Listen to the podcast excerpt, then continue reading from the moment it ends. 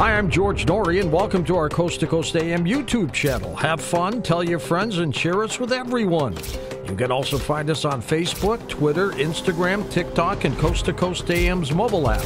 And always remember to log on to our website at coasttocoastam.com for daily articles, the best paranormal information, and all you need to know about your favorite guests. And now you can become a Coast Insider directly through the Coast mobile app. We welcome our international listeners and even offer a free 2-week trial. So don't delay. Become an insider today. Coast to Coast AM, this is Ian Punnett. Well, you know, Mark Anthony, I love having you on Coast to Coast, so thank you for the research you've done for tonight. Oh, thank you, Ian. It's an honor to be here, and it's great working with you again. So, and that's what it always feels like, actually. It's like I love how you carry your part of the show and carry that into open lines coming up. There's a lot of ways to look at luck. I often look at luck in terms of the things which are probabilities, but it just kind of comes up, you know, against you from time to time. Like, for example, there was a story on the website at coasttocoastam.com about the cell phones going off as a result of that big emergency transmission they had earlier this week.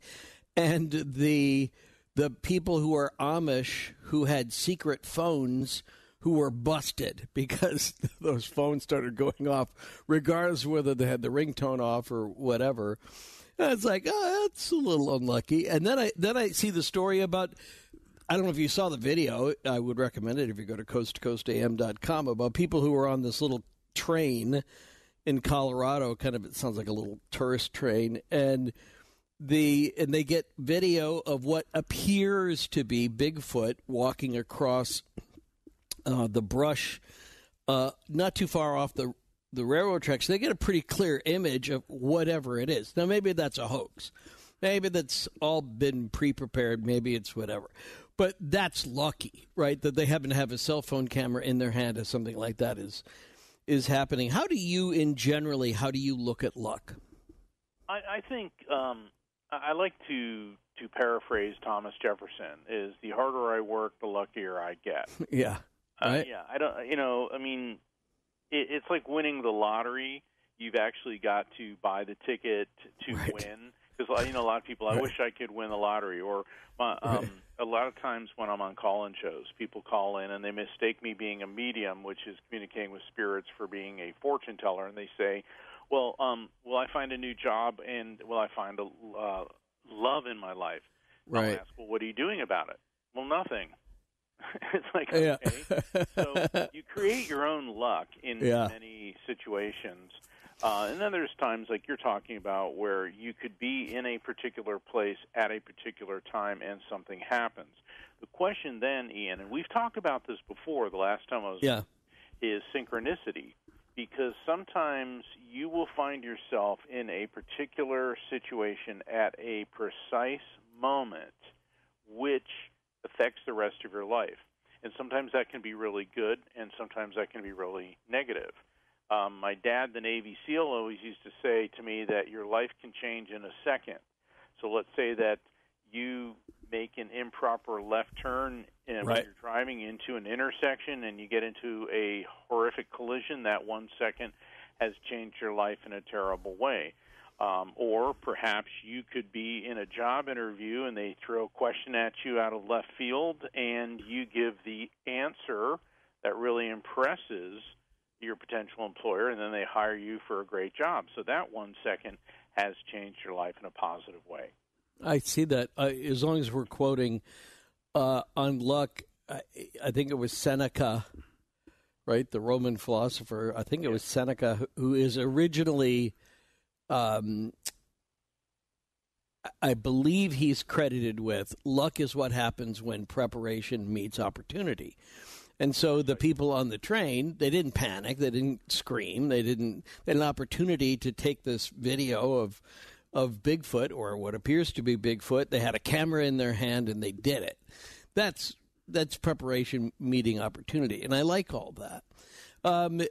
I think what's interesting is when luck gets in your head, To your point about the lottery, you know, people talk about luck in that way, and I say luck would be winning the lottery without having bought a ticket. That's just like, that's a miracle. That's not yeah, that's not luck, that's a miracle. Right? It's crazy.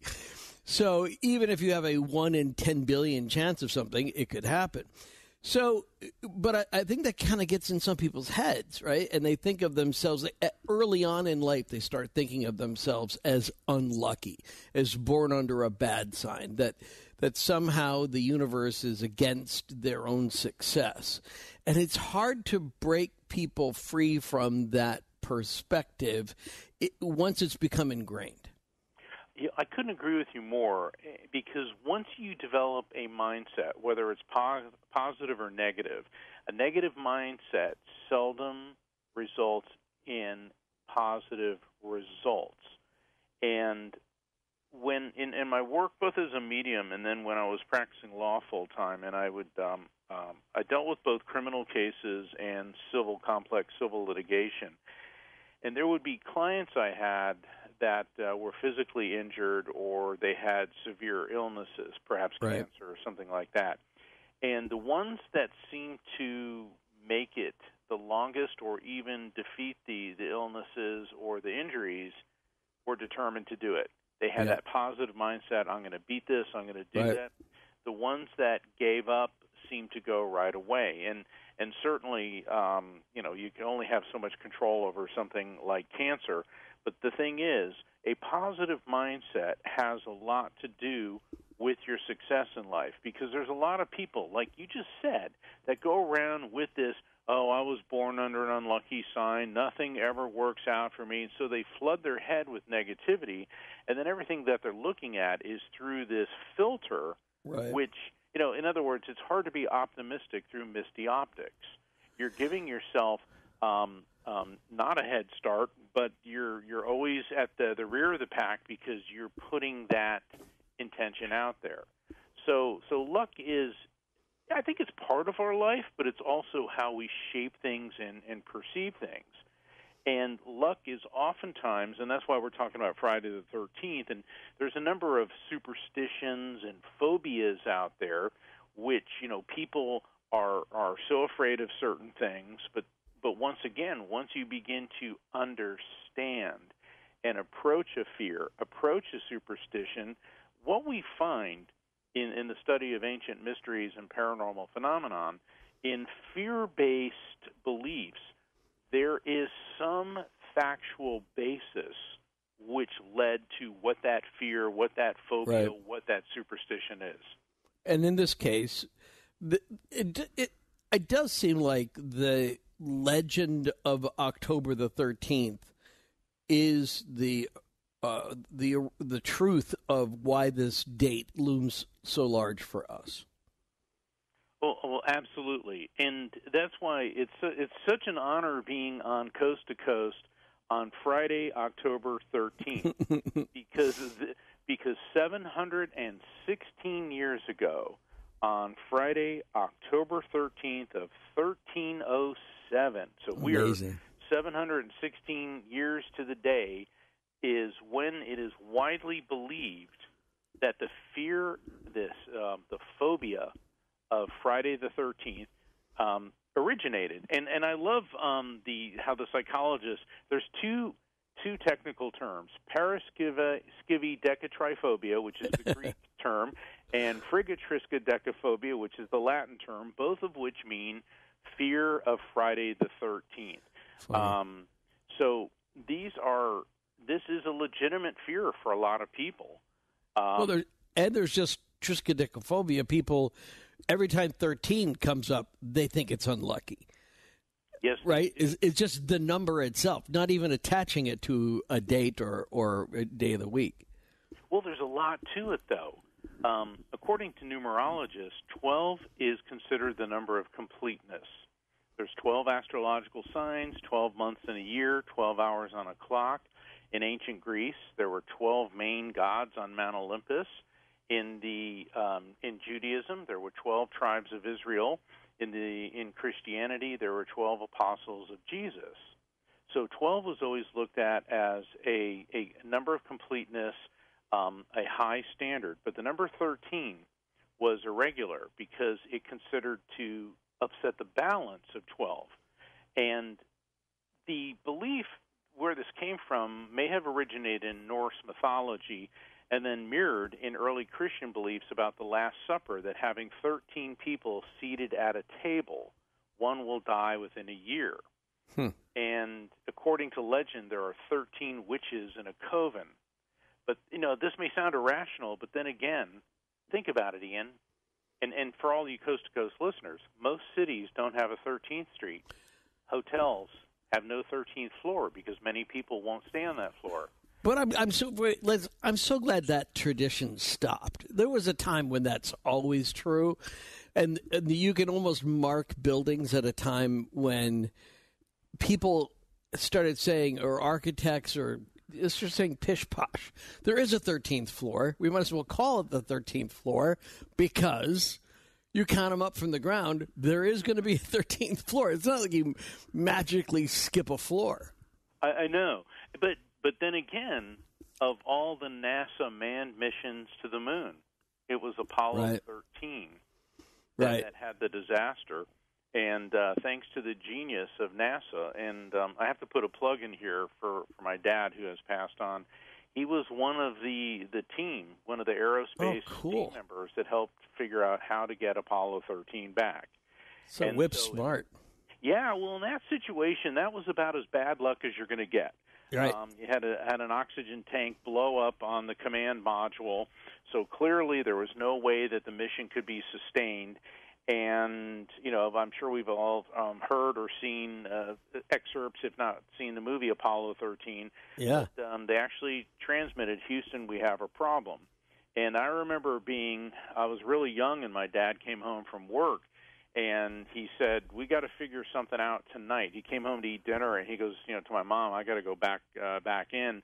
He said, "We got to figure out something tonight, or these guys are going to die." And I said, "But Dad, on TV they said it's going to be okay." He goes, "That's what they're telling us, but we don't come up with something tonight," and they did.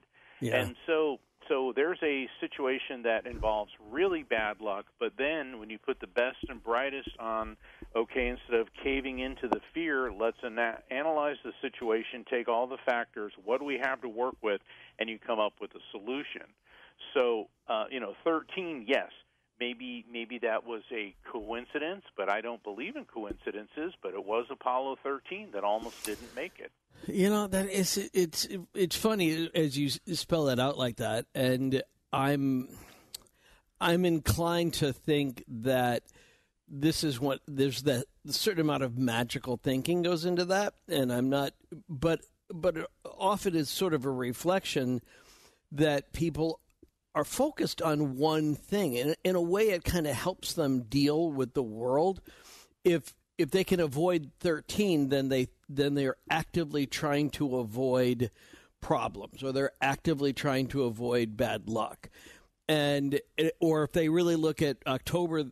You know, if they look at Friday the 13th and they think, well, I'm just going to stay in bed tonight, I'm going to stay close to home, maybe that's its own kind of way of acknowledging that the rest of my life is so good, this is one I'm going to step aside for. And not necessarily be so overwhelmed by 13 that they can't step outside. You see what I'm saying? It becomes almost like a kind of symbolism for all that could go wrong, and so you try to avoid it, just like we should normally. And there's actually statistics to back up what you just said. Huh. According to the late Donald Dossey of the Stress Management Center and Phobia Institute, Asheville, North Carolina, 21 million Americans fear Friday the 13th, to the point where they won't leave the house, they avoid normal routines, they won't drive, they won't fly. They're absolutely paralyzed by this fear. And it's been estimated, Ian, that nearly $900 million in business is lost every Friday the 13th. Wow. Because, and it shows, studies show that there's fewer accidents, fewer fires, fewer thefts because people don't go out. So there, there's a flip side to it. Yeah, we're losing almost $1 billion in revenue on Friday the 13th, which is probably made up on Saturday the 14th. But because people don't, you know, a lot of people won't go out. They're not driving as much. There's less mishaps. Yeah. So, you know, it's funny. It's you know, there's this, oh, it's bad luck, but then again, it does translate into actual dollars.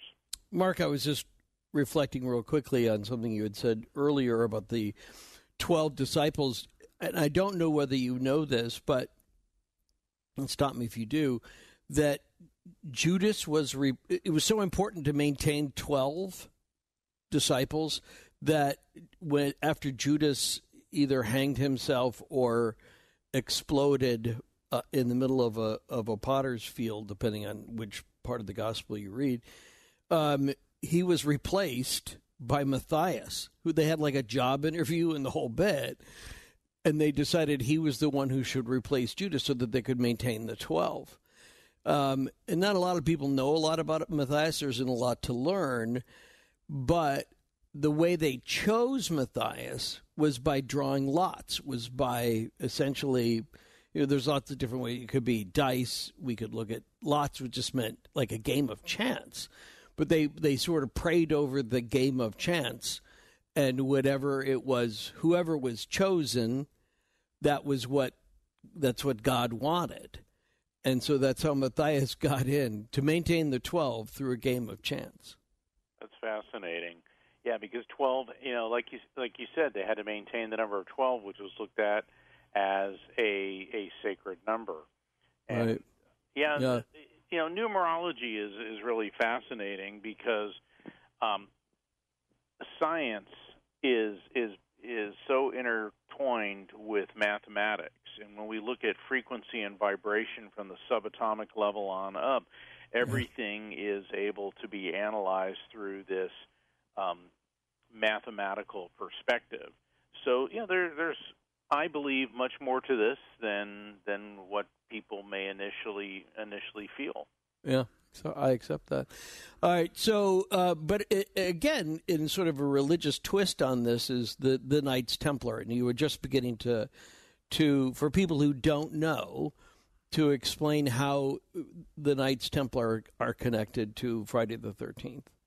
Absolutely. The Knights Templar are, you can't study ancient mysteries and paranormal phenomenon without coming into the realm of study about the Knights Templar. And this takes us back 1,000 years in time to the Crusades. And the Crusades were a series of religious wars waged by Europeans in an attempt to reconquer what is now Israel and take possession of the city of Jerusalem, which was being held by Turkish Muslims. So, and the Knights Templar, they were an order of knights who were also ordained priests. So they were this religious military order, but they were also the intellectual component of the crusading armies. Well, you can't wage war without money. And the Knights Templar set up a banking system from Scotland all the way to Jerusalem, and there were Templar banks. Because if you were heading off to the Middle East 1,000 years ago, it was extremely dangerous, and carrying a lot of gold and treasure with you in the army was cumbersome and also opened you up to attack. So basically, you would deposit your gold, your treasure, your silver in a Templar bank. They would give you a certificate that you could redeem at any Templar bank, like I said, between Scotland, throughout continental Europe, all the way to Jerusalem. And the Templars also charged interest, which was the crime of usury and the sin of usury. But, you know, because there was a financial practical element to it, the kings and the popes and the soldiers sort of overlooked that. And it wasn't a huge usury rate, which was interesting. I mean, usury now we associate with, like, the vig. You know, it wasn't that bad. Credit card interest. Yeah, right. Back then it was about 5%. It was about 5%. But there's more to the Templars than that. The reason that they're called the Templars is because in the First Crusade, which culminated in the capture of the city of Jerusalem in the year 1099, the Temple Mound was seized. And the Temple Mound, which is where supposedly or is where archaeologists have determined the Temple of Solomon was built was seized by this particular order of knights, and then they were called the Knights Templar because they seized the Temple Mount. And mystery shrouded the Templars. Rumors circulated that they'd found the Holy Grail and the lost Ark of the Covenant, and Harrison Ford notwithstanding, there was a practical side to them because of the banking system. And so the Templars became extremely wealthy, extremely influential throughout the entire crusading period. But then it became kind of a secret society. Not just anybody could join the Knights Templar. You had to be a great warrior. You had to be an intellectual. You had to be an ordained priest. Right. And supposedly they had very secretive rituals. So there was this aura of mystery around them. But what happened was within about 250 years, the Crusades essentially turned out to be a military failure, even though for a time the Crusaders held what is now Israel and parts of Lebanon and Syria. Eventually, the Turkish Empire overwhelmed them. And meanwhile, though, the Knights Templar business was booming. And the kings of Europe and then the Pope in Rome, they kept borrowing money. And by the early 1200s, while the Crusades had failed, the Templars were just rolling in cash. And two very powerful figures, King Philippe IV of France, known as Philippe the Fair. Apparently he was like this real handsome young king, but behind the good looks and the dashing smile, he was ruthless and vicious to the core, and his ally, Pope Clement V. They were drowning to debt in the Templars. And, Ian, they couldn't repay the interest-bearing loans. Right. And, and the Templars, they may have been priests, but when it came to cash, they were not very forgiving, and they wanted those loans repaid. Well, the secretive nature of the Templars gave Philippe IV and Pope Clement all the ammunition they needed. So 716 years ago today, on Friday, October 13th of 1307, in a massive coordinated raid throughout France, the Knights Templar, their Grand Master, Jacques de Molay, and 60 of his senior knights were arrested in Paris and other places throughout France.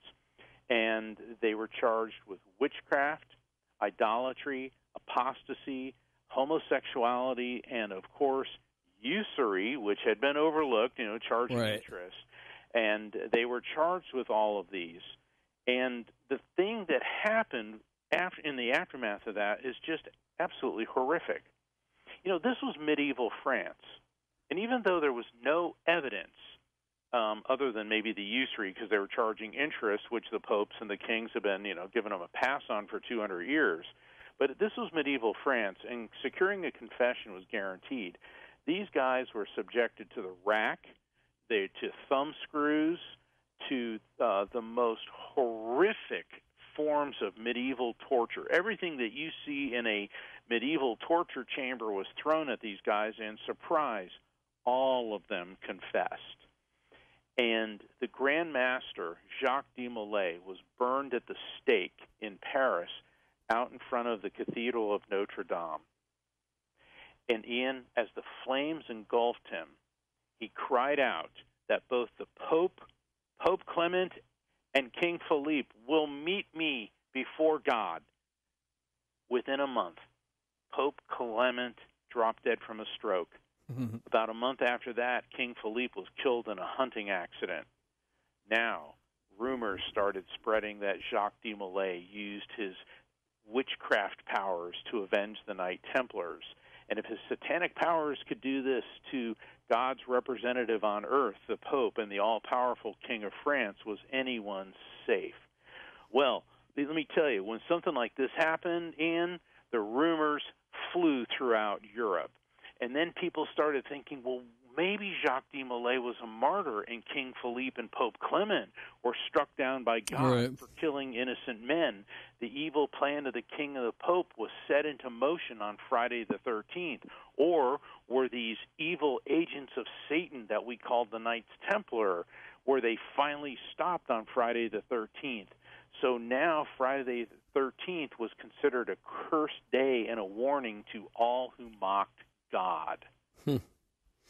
I'll add as an asterisk on this, and of course we are going with some crypto history in some of this, but also the tunnels underneath the Temple Mount that might have contained treasure has often been associated with the Knights Templar as well.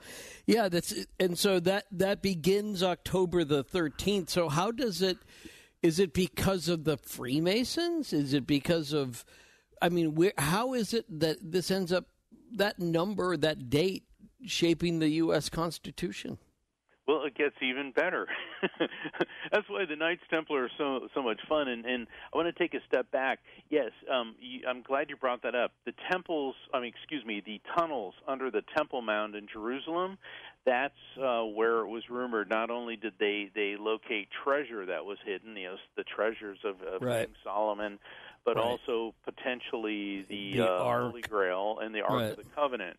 And when the Templar seized the Temple Mount, apparently it was off limits to everybody else. So there was always an element of mystery surrounding them, and certainly their vast wealth didn't help the perception among kings and the popes and the common soldiery. But not all the Knights Templar in France were wiped out. Some of them escaped, and they went to Scotland. And in Scotland, because they were intellectuals and they were highly skilled craftsmen, particularly with stone, they became stonemasons. And they became integral to the construction and projects in Scotland and the Scottish economy. And it is believed that they evolved into the Freemasons. In other words, they were the free Templars who were stone masons. They were free from the wrath of the King of France and the Pope. Well, over the centuries, the Freemasons also continued their status, their economic well-being, and they emigrated to the New World.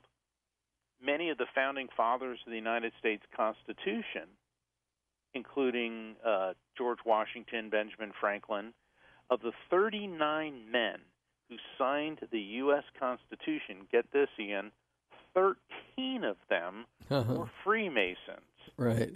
Okay, these were very educated men with strong backgrounds in law and history. So in 1791, the first 10 amendments to the United States Constitution were enacted. And as an attorney, I'm known as the psychic lawyer, so, not only do I study history and paranormal and spiritual phenomenon, but also I look at it through a legal lens. If you look at the first 10 amendments, the Fourth Amendment is the ban on unreasonable search and seizure. In other words, if law enforcement is going to burst into your home and search it, they have to have a warrant, a properly executed warrant. The Fifth Amendment is the right against self-incrimination. You always hear about people, I'm taking the Fifth. Sure. Right. The Sixth Amendment is the right to counsel. You can't just arrest somebody and put them on trial without giving them the benefit of having legal counsel. But it is the Eighth Amendment, the ban on cruel and unusual punishment. In other words, torture. So it is believed in paranormal circles, and this is one of my theories, that if the Freemasons were the heirs of the Knights Templar, then what happened to them in 1307, on October 13, 1307, when they were arrested, they certainly were aware of this. This was part of their tradition, part of their heritage, and that was the motivating influence that when crafting this amazing incredible document, the United States Constitution, that there were to be built into it protections against unreasonable search and seizure, the right against self-incrimination, the right to counsel, and a ban on cruel and unusual punishment using torture to extract confessions. And, Ian, I believe that, in a sense, the sacrifices, the torture, and the suffering endured by the Knights Templar was not in vain. And ironically, this would make Friday the 13th our lucky day, because it was the genesis of constitutional freedoms that so many of us take for granted. That's a nice reversal. And I agree, too. And we should probably also point out, was there an intentional limitation on the number of colonies so that there would be 13 original? Isn't that interesting? Yeah. I mean, literally, were they, I don't know enough about that early period to know whether or not there were other colonies that they could have made states, but chose not to because they thought the best foot forward in the eyes of, liberty and equality and prosperity would be to start with the number 13. It certainly all lines up. 13 Freemasons signed the Constitution for the 13 original colonies, which became states at that time. I mean, there's just so much how 13 permeates our culture. I mean, I'm sure you can take any number and try to do that, but 13 keeps popping up all throughout history. Yeah. You know, in some cultures, like the ancient Turkish culture and the ancient Chinese culture, 13's looked at as a number of good luck. But in the Middle Eastern, the Turks notwithstanding, and in the European cultures, particularly in the medieval era up until today, 13 has been looked at as a negative number. But I don't think that we should look at it that way. When the founders of the United States, it was really radical what they were doing. We were the first. The United States was the first Western country, with the possible exception of the Netherlands, that did not have a religious head of state. Yeah. Because you had the Church of England. You had certainly the Roman Catholic Church was heavily invested in all the Catholic countries, the Protestant League in Germany. There were religious, heads of state. And I mean, the religious wars in Europe were raging in the backdrop of that. They went, we don't want any piece of that. Yeah, we don't want any piece of that. And, the separation of church and state, which is enshrined in the First Amendment and the Establishment Clause, that Congress shall make no laws respecting the establishment of a religion or prohibiting the free exercise thereof. This was really radical stuff. Also, that could have also been colored by what happened with the Knights Templar, because think about it. The King of France, who was in league with the Pope and the Pope of the Catholic Church, used religious charges to crush them. Yeah, we still do. In a lot of ways, politicians are still trying to, use. And I'm a big look. I'm a man of faith, and I do not believe that religion is necessarily a negative thing. But when you look at countries that are ruled by a theocracy, it doesn't go well. No, it doesn't. And we had some very, very brilliant founding fathers. Now, granted, they were not perfect human beings. George Washington owned slaves. Thomas Jefferson owned slaves. They didn't grant equal rights to women at the time, but they were also children of their era, and for that era, they did a radical departure from the norms. Nobody had ever done anything like this before, and they allowed or enacted the ability for the Constitution to be amended, because they also knew that society was not static and would change over time. So much more to get to when it comes to luck, bad luck, and Friday the 13th. You know, it's no surprise, Mark Anthony, that there was a whole series built around this and that it had to do with, you know, a serial killer and all of that.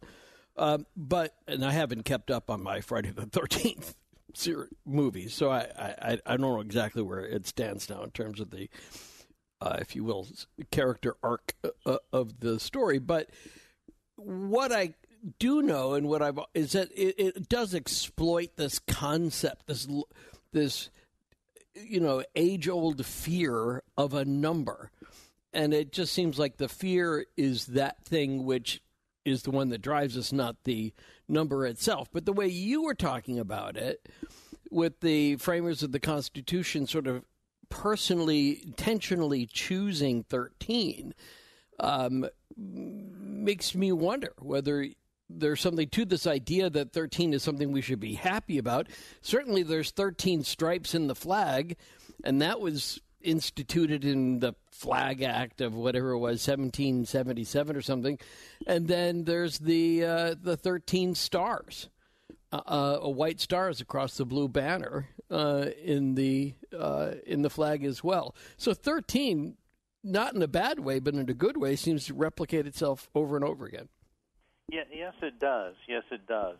And I think this is fascinating. I mean, on one hand, maybe we're reading too much into it, or on the other hand, maybe we are noticing things that have been purposely infused into our government, into our legislative and judicial history.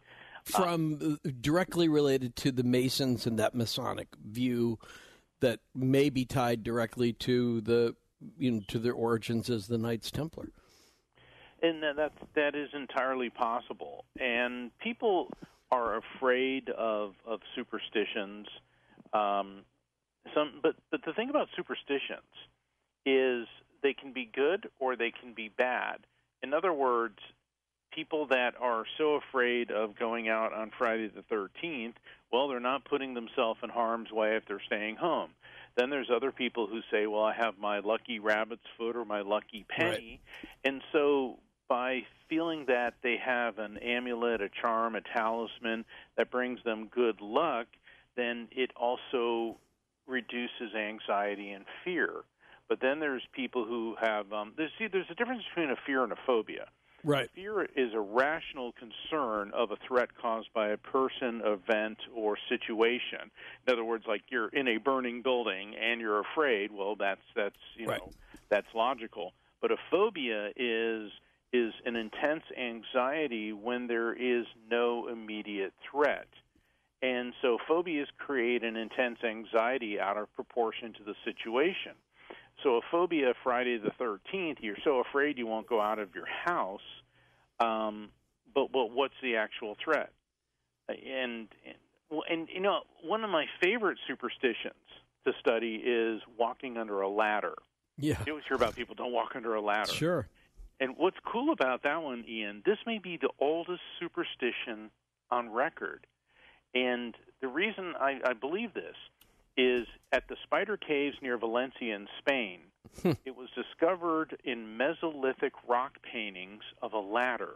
So a ladder is one of the earliest human inventions, which makes sense. You know, you got to create right. This thing that you can climb up and it's controlled sure. and all that. But this superstition has three elements to it: practical, precognitive, and spiritual. All right, practical. It's dangerous to walk under a ladder, all right, because something can fall off of it. And fear. Or you could knock somebody else off of it, too, which is... Exactly. You could knock somebody yeah. else off of it. So creating a fear that if you walk under this, it's bad luck. You know, that fear deters people from doing foolish, stupid things. Sure. The precognitive element about this superstition, walking under a ladder, originates from the resemblance of ladders to gallows. Criminals are hanged. Yeah, so the superstition, Ian, is if you walk under a ladder, you're destined for the gallows yourself. Oh, that's interesting. I've never heard that. In medieval Europe, a ladder leaning against a wall was symbolic of the Holy Trinity of Father, Son, and Holy Spirit.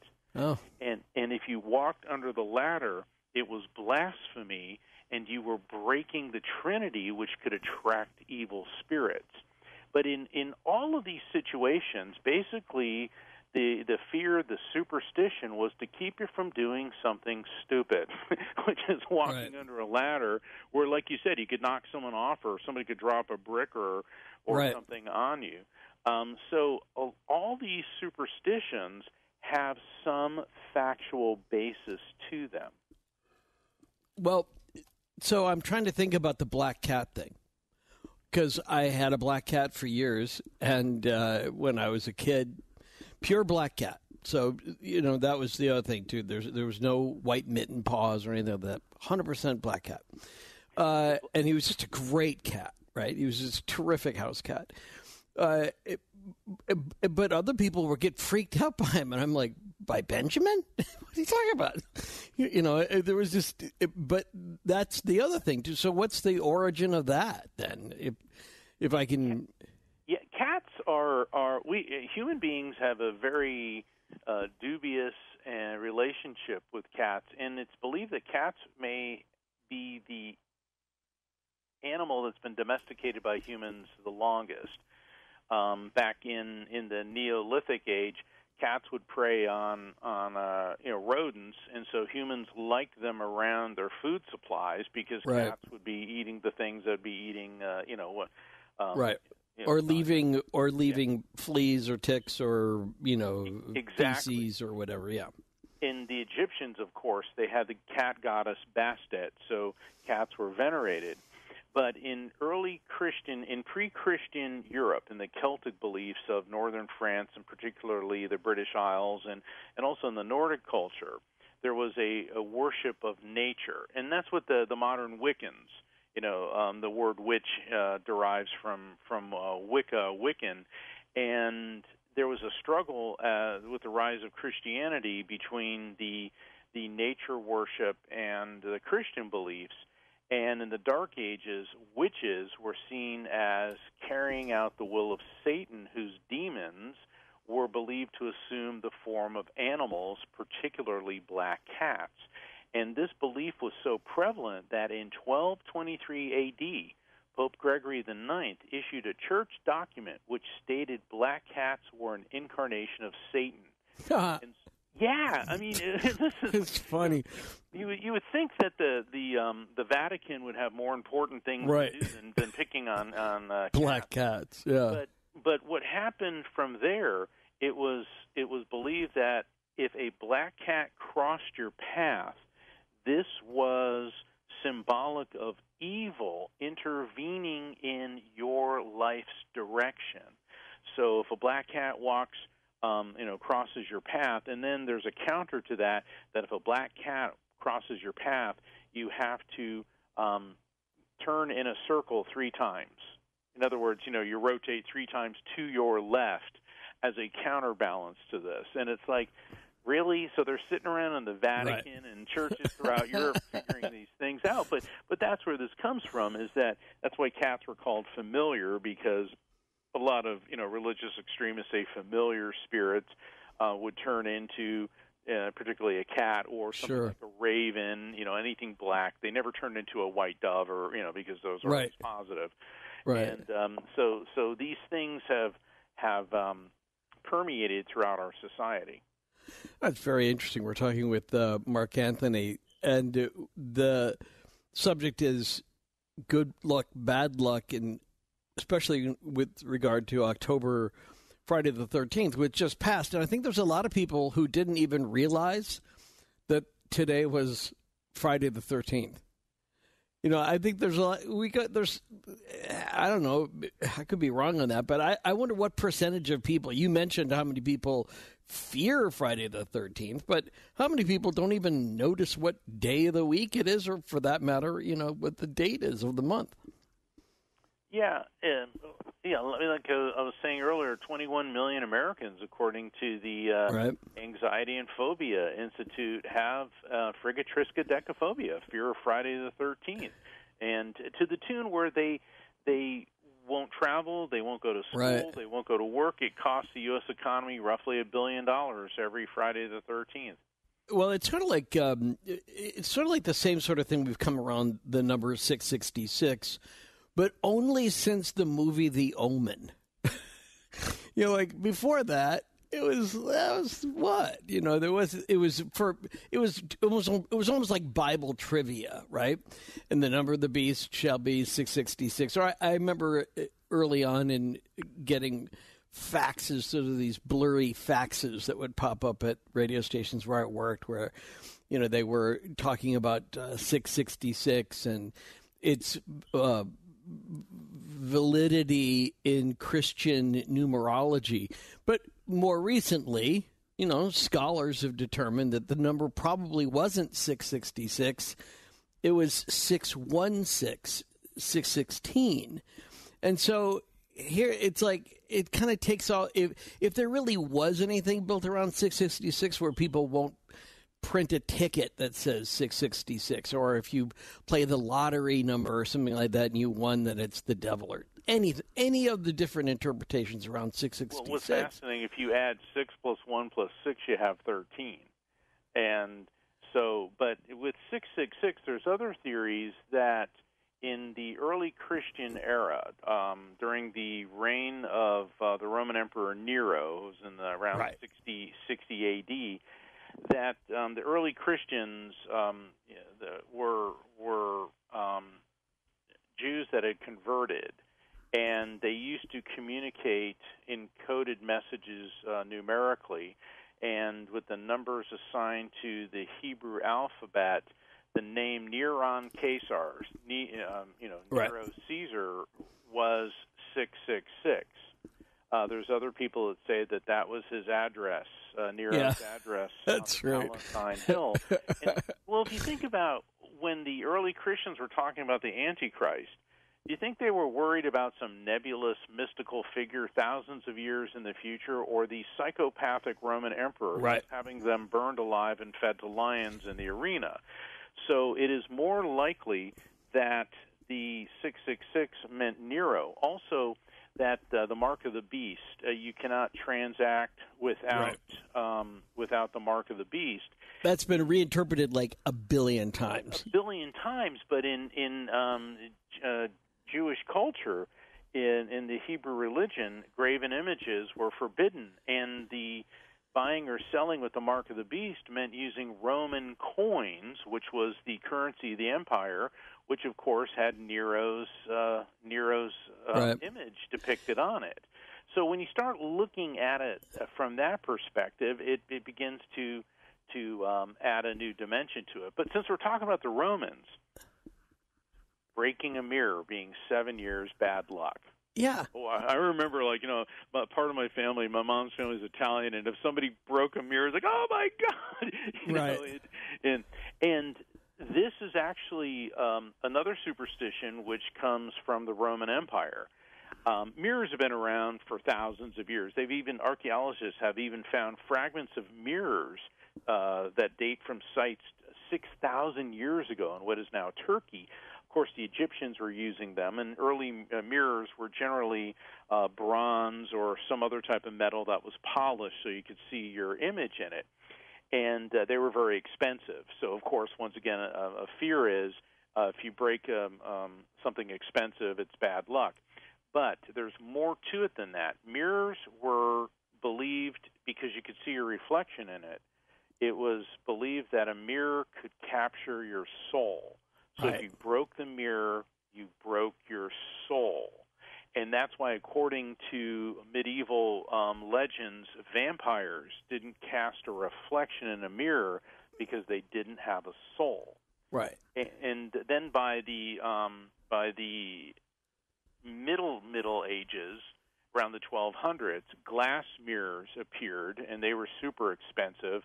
But by that time, the superstition about your soul being trapped in a mirror was extremely entrenched in society. And during that time, people covered mirrors at night because they believed that the soul would wander at night and could be trapped in a mirror. In fact, in current in 21st century Polynesian culture like Samoa, people cover mirrors at night because they believe the devil can look into your soul through a mirror. And I've known people from the Polynesian culture who've explained this to me.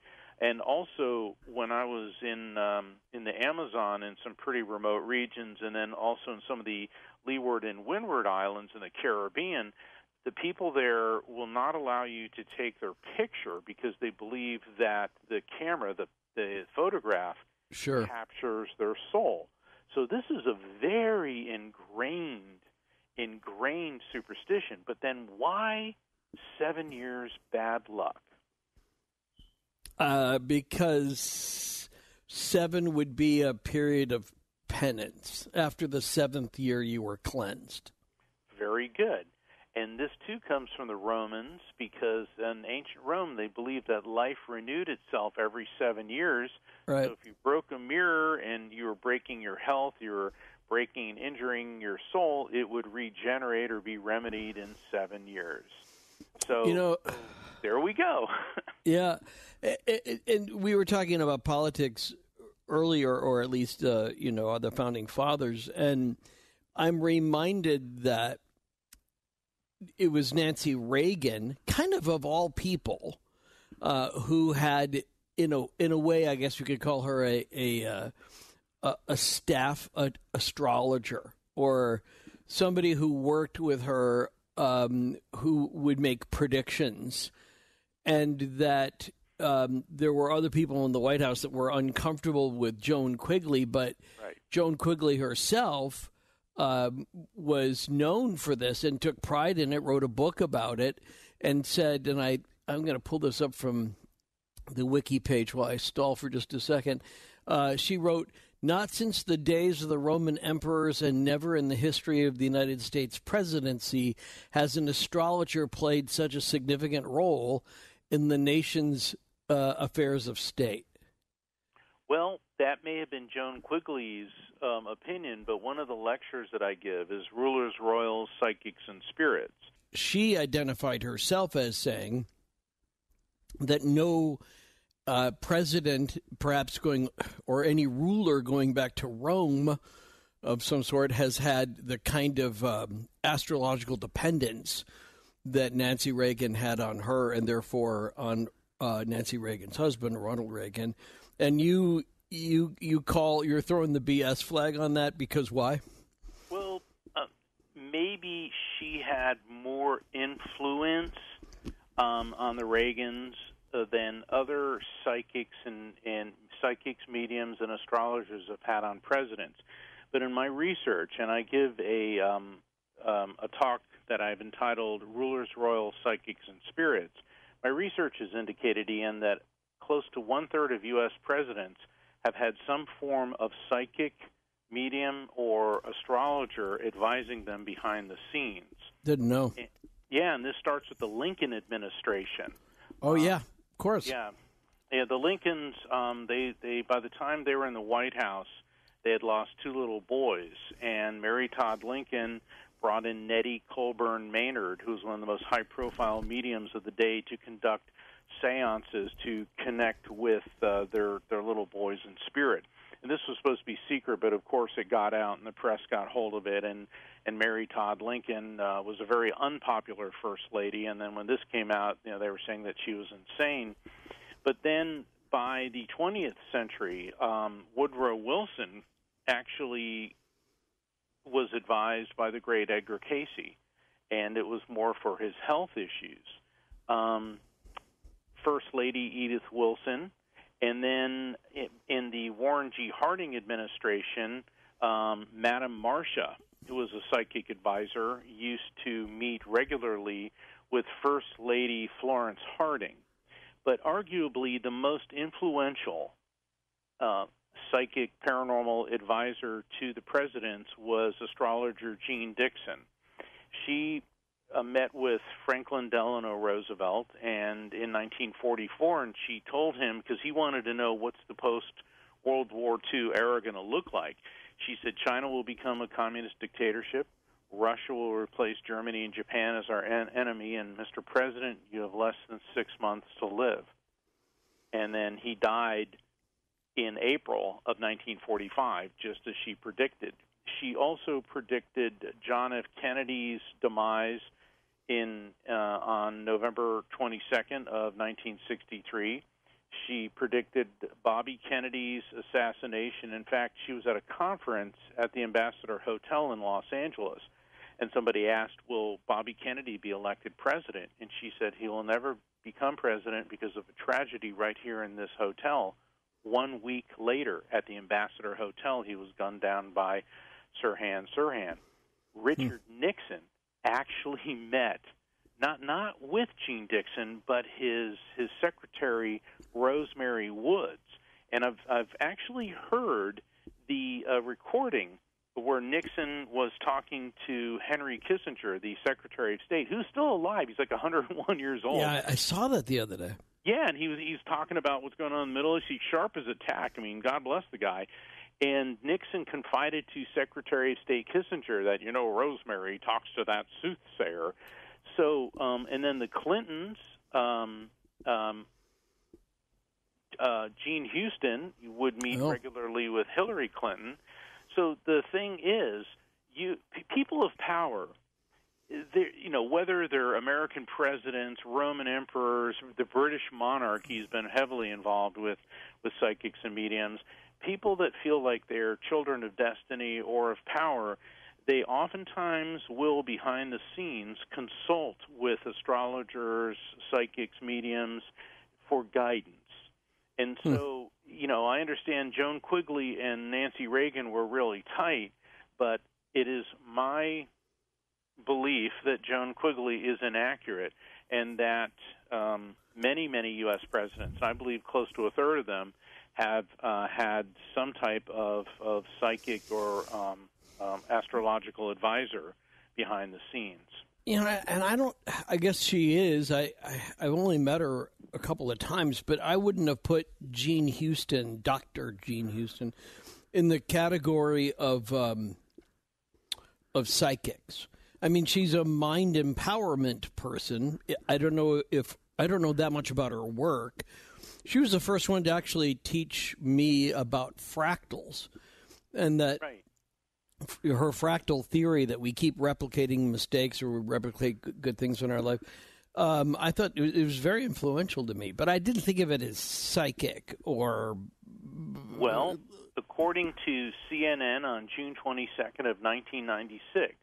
First Lady Hillary Rodham Clinton held imaginary conversations with Eleanor Roosevelt and Mahatma Gandhi as a therapeutic release, according to a new book written by Bob Woodward. And what it was, this was what the Clintons were saying because it was believed that Jean Houston was teaching Hillary Clinton how to channel. And then the New York Times on June 24th of 1996 said, President Clinton's spokesperson said today that the meetings with Jean Houston were nothing more than a brainstorming session. And July 25th of 96, the Washington Daily News said that the Clinton statement were to flatten speculation that Houston was her guru and that she held White House seances to talk to Roosevelt and Mohandas Gandhi. Now, I don't want to disparage Jean Houston. Fair enough. This is what was in the news. Yeah, no, I accept that. I just even as you said it, I'm reminded of it. Let me go to the wild card line. John is in Wisconsin. Yeah. Hello. There you go. Yeah, good to talk to you guys. I saw this thing, and it said that Friday the 13th is a day of the divine feminine. In ancient times, it was the day of the goddess. Oh, interesting. And I don't know if there's anything to that. It says it talks about 13 cycles and 13 moons in a year, and the Freemasons and the early founders were into the goddess. They made sure to have goddess on the statues, on the Capitol building and such. Well, I think that's very interesting, John. Thank you. And Mark, it sounded like something you're familiar with. Yes. And John, you are correct. Frigatrisca decaphobia, the word Frigga is a variation on Frigga or Freya, who was the Norse queen of the gods. And before Christianity, the number 13 was her sacred number, and she was also associated with black cats. And once again, what we were Ian and I were discussing earlier about in the early Christian era, the nature worship of the Celtic and Nordic religions versus Christianity. And so, 13, the divine feminine, the black cats really got, oppressed and suppressed by the new religion that was rising throughout the European world. So that's a very astute observation. Thank you for calling in. Good connection. Kathleen is in Pennsylvania on Coast to Coast for Mark Anthony. Hi, Mark Anthony. What I wanted to ask was, does 13 hold anything with the Muslim religion? Like today with the Day of Rage, and tomorrow we have the solar eclipse. Is there a connection there? Oh, I've never heard of that. Not that I'm aware of right off the bat. Because of events that were set into motion last weekend. I don't know if today was pre-planned to be a Day of Rage, and I'd like to paraphrase Gandhi: an eye for an eye, and the whole world goes blind. Yeah. So, hopefully, everybody will instead look at perhaps we need to have not just a day, but always a mindset of peace. What Golda Meir once said was that when our enemies realize that they love their children more than they hate us, that's when there will be peace. Right. I write a little bit about Islam, so let me speak about that just a little bit. I have a lot of friends who are Muslim. I can't account for, because I don't know enough about them, but there are lots of cultural things which then get intertwined with Islam, just like there is in parts of the United States and Christianity, where the so-called Christian belief is really just a cultural belief. It just maintains a particular point of view. I've never heard of one that has to do with Friday the 13th, or for that matter, anything to do with Fridays, because Friday is the beginning of the holy day. Islam, yeah. Yes. Yeah. So unlikely. Yeah, it's unlikely. Yeah, and I think a lot of Muslims, on the other hand, when they gather on Friday at mosques around the world, may not always have the same imam. They may not always have the same interpretation of the Quran, but I don't think there's anything in the Quran about the number 13, and I don't know enough. There could be some Muslim numerology that some people follow, but I have to say I've never heard of it. Ian, I wanted to, because I know we're running short on time, I wanted to bring up something else that happened this week 50 years ago. Sure. October 11th of 1973, Calvin Parker and Charles Hickson in Pascagoula, Mississippi, were abducted by what they described as essentially a UFO. And a few weeks ago, Philip Mantle, who is a UFOologist and alien abduction expert, was on Coast to Coast, and he was talking about Calvin. And I got to know Calvin over the years. I'd even conducted a reading for him. I considered him a friend, and I wanted just to mention him and to honor Calvin for what he went through, because I interviewed him twice for a podcast I was working on, and then I would call him afterwards. And he is considered the most credible abductee on record. He was interrogated by local law enforcement all the way up to the FBI, subjected to truth serum, polygraph, lie detector test, hypnotherapy. Each time came out 100% truthful. In my work with him as a medium, I found him to be open, honest, and what he said about the abduction and what they did to him, and also that it wasn't a singular event, that 20 years later he was abducted by, he said it appeared to be the same entities again. And I know that, Coast to Coast is a place where we can discuss this openly, but in the past couple years, UFOs have gone from being fringe and kookazoid, you know, like, oh, yeah, right, to now we're having congressional hearings on UFOs. Right. Other countries are admitting it, and it's coming forth. And Calvin, he was, you know, in his own words, he said, I was just a simple redneck. I was 19 years old. I was getting married in 2 weeks. He goes, Mark, you don't get famous and rich from saying you've been abducted by a right. flying saucer.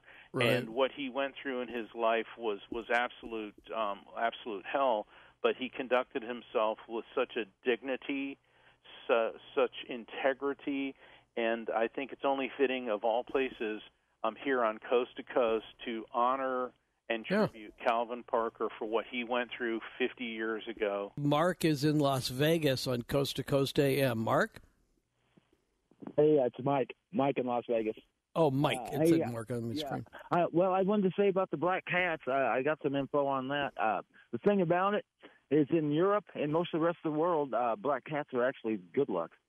And they're considered good luck. They became bad luck to us during the Revolution. And right before that, anything British, we hated. The coffee, you know what I mean? And then coffee, that's pretty sketchy around the Revolutionary War. You know, they called it chicory, and it could have sawdust and glass and everything else. But that's interesting. I never heard that about that connection. You can look it up. I will. Thank you, Mike. I appreciate that. Let me get time for Barry, who's in Texas on Coast to Coast. Barry? Hi, Mark. Hey, how you doing, Barry? Yeah, I'm a retired elevator constructor, and I was given a job to operate an elevator for the construction work on a building that was under construction, and it had 30 floors. So almost as soon as I got on the job, I ran the elevator up to the top, and I felt an unusual jerk around somewhere between the 26th and 28th floor.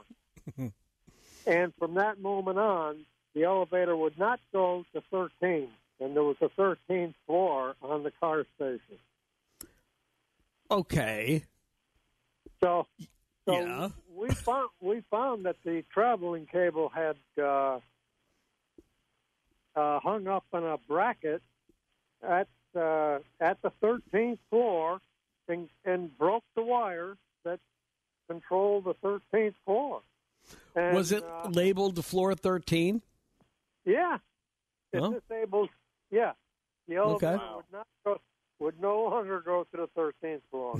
I like it's anecdotal, a little hard to work with, but still a good story. Thank you, Barry. Go ahead, Mark. Yeah, it sounds like you had your own version of Apollo 13. That must have been really something. Yeah. You know, when an event like that happens, and then it just happened to be right at the 13th floor. Wow, Barry, that's a great story. Thanks for sharing.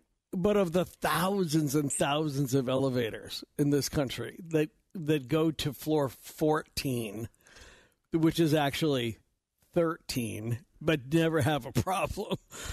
I still look back on that, and I think, is it really the number or how we view it? Mark, I enjoyed it so much. You know I would, and I look forward to having you back on again sometime. There's a perfect setup for open lines, but more than that, sometime we must arrange, a cold beverage under a shady tree sometime. Sound good? That sounds fantastic. Thank you, Ian, and thank you, everyone, for tuning in to Coast AM. Very good. The Coast Mobile app is now available for download on iPhones and Android devices. You can become an insider directly through this app. This is a great option for our international listeners, and new users will also receive a free 2-week trial.